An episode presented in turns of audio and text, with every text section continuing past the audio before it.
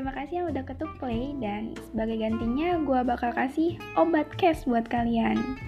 Ya, obat cash, obrolan bareng temen di podcast maksudnya. Buat kalian yang penasaran gue bakal obrolin apa aja sih nantinya, stay tune terus ya. See you!